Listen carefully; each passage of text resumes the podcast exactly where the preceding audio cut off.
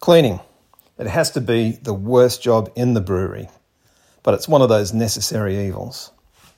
I'm not a big fan of cleaning, just ask Mrs. Brewer, but it's one of those things that you have to do to get a good quality brew. In this podcast, I'm going to take you through the products to use and how to use them.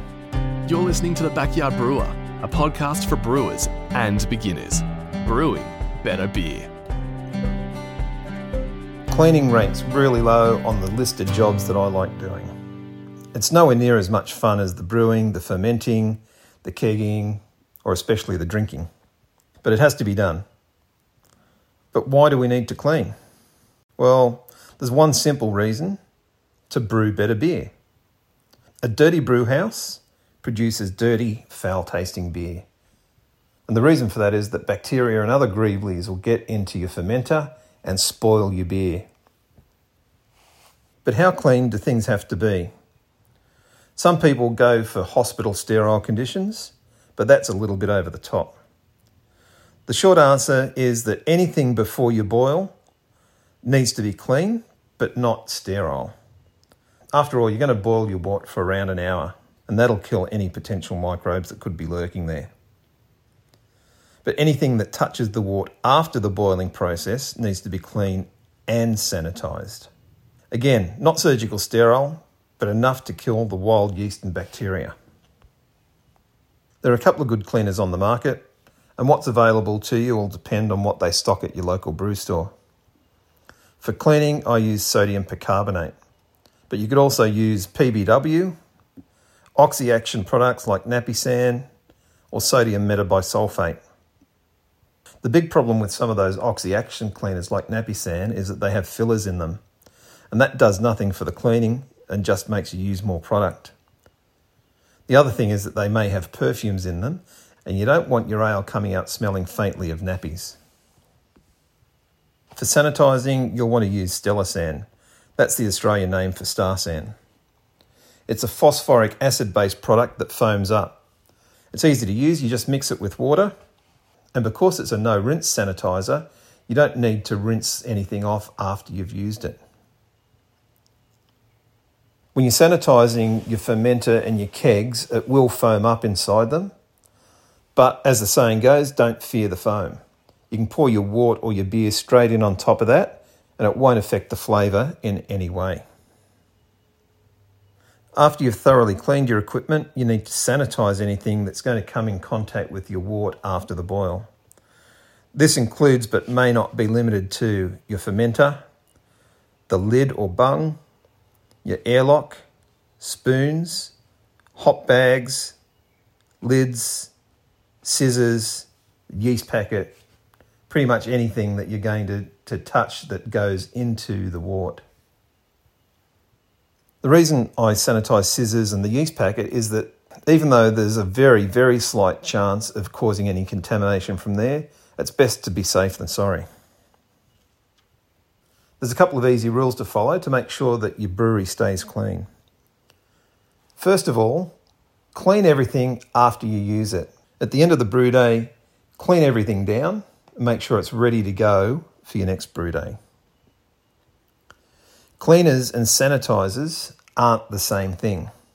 Cleaners do cleaning, sanitizers do sanitizing, and you have to use both.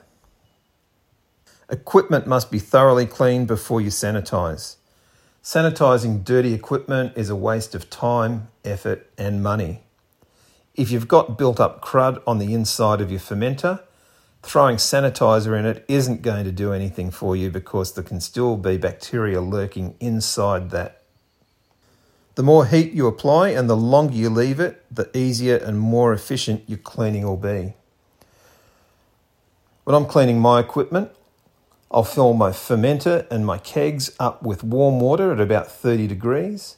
Then I'll mix up the sodium percarbonate, put all of the brewery tools and everything that needs to be cleaned inside there, and then tip the cleaning solution in. After a couple of minutes, you'll start to see foam developing on the top, and that tells you that it's actually doing the cleaning. Never think that if a little bit of the product cleans, a lot will clean better. That's actually the opposite with a lot of cleaners. what you're doing is creating something that's very caustic or very acidic, and that can damage your equipment. Always follow the manufacturer's instructions for both cleaners and sanitizers. All surfaces must come into contact with the cleaner and sanitizer. On your kegs, pull your posts apart and your pressure valve. On your fermenter, pull everything apart. You'd be surprised at how much gunk can build up in a pressure relief valve over time. And finally, as we learned in high school, always add your chemicals to the water, never water to the chemicals. The first step in cleaning is a coarse clean. That's where you're just getting rid of all the crud and rubbish that builds up on the inside of your equipment. And it may be from the boil, it may be from the krausen in your fermenter, or any number of things that can cause a build-up of organic material. Don't use anything that'll scratch the surface like a scouring pad. Because what you don't want is scratches on your equipment where bacteria can hide and cause a cross contamination. For fermenters, I'll just use a cleaning cloth and a bit of elbow grease and a lot of water. The second stage is a chemical clean. Follow the manufacturer's instructions and mix up your cleaning solution. Soak everything in it. Make sure you disassemble all the small parts because organic material can get caught up in seals and threads. Fill your fermenters and kegs up with warm water, place all the parts inside them, and then add the cleaner. Leave them for a couple of hours to soak, then empty the solution out and give them a quick rinse. If you do this at the end of your brew day, then everything will be ready to go next time you want to brew. The third step is sanitizing. Anything that's going to come into contact with your wort after the boil must be sanitized. You want to get rid of any bacteria or other bugs that could cause a contamination of your beer. You don't need nearly as much sanitizer as you did cleaner. I'll usually make up around three to four litres, and that's good to sanitize everything that I'm going to use. Put some in a spray bottle and spray things as you use them as well. Contact time is important with sanitizer. Around 15 minutes is a good time to make sure that all the greeblies are dead. For a keg or fermenter, I'll pour about a litre in, seal it up, and shake the hell out of it. I'll do that three or four times over the 15 minutes.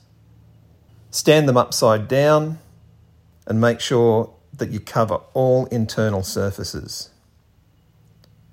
Any smaller items I'm using, I'll put in a bowl or a container and just cover them with sanitizer and let them soak until I'm ready to use them. Remember to sanitize your hands as well. You don't need to soak them for 15 minutes but just rinse them in the mixture from time to time just to get rid of any bacteria on your fingers. So, to wrap things up, go to your brewing supply store and get yourself some cleaner and sanitizer. Ask them what they recommend, and they'll be able to tell you how to use it as well. It's definitely worth the cost because you don't want to waste your time and money with a spoiled brew. The last bottle of sanitizer that I bought was about a year ago, and because I only use a little bit of it every time, it does last for a while. And finally, don't be surprised if the cleaning process strips some of the nickel plating off your metal parts. Things like your ball locks, if they're nickel plated, the sanitizer can strip the nickel plating off them. I started off with a couple of nickel plated ball lock valves, now I've got brass ball lock valves. Doesn't affect the way they work at all. As usual, links for all the items mentioned in the podcast are in the blog post on backyardbrewer.ninja. Don't forget to follow the podcast and find us on Facebook, Twitter, Instagram, TikTok, and YouTube to stay up to date with the latest news and episodes. All the links are on our website. From the sunny hills north of Bris Vegas, you've been listening to The Backyard Brewer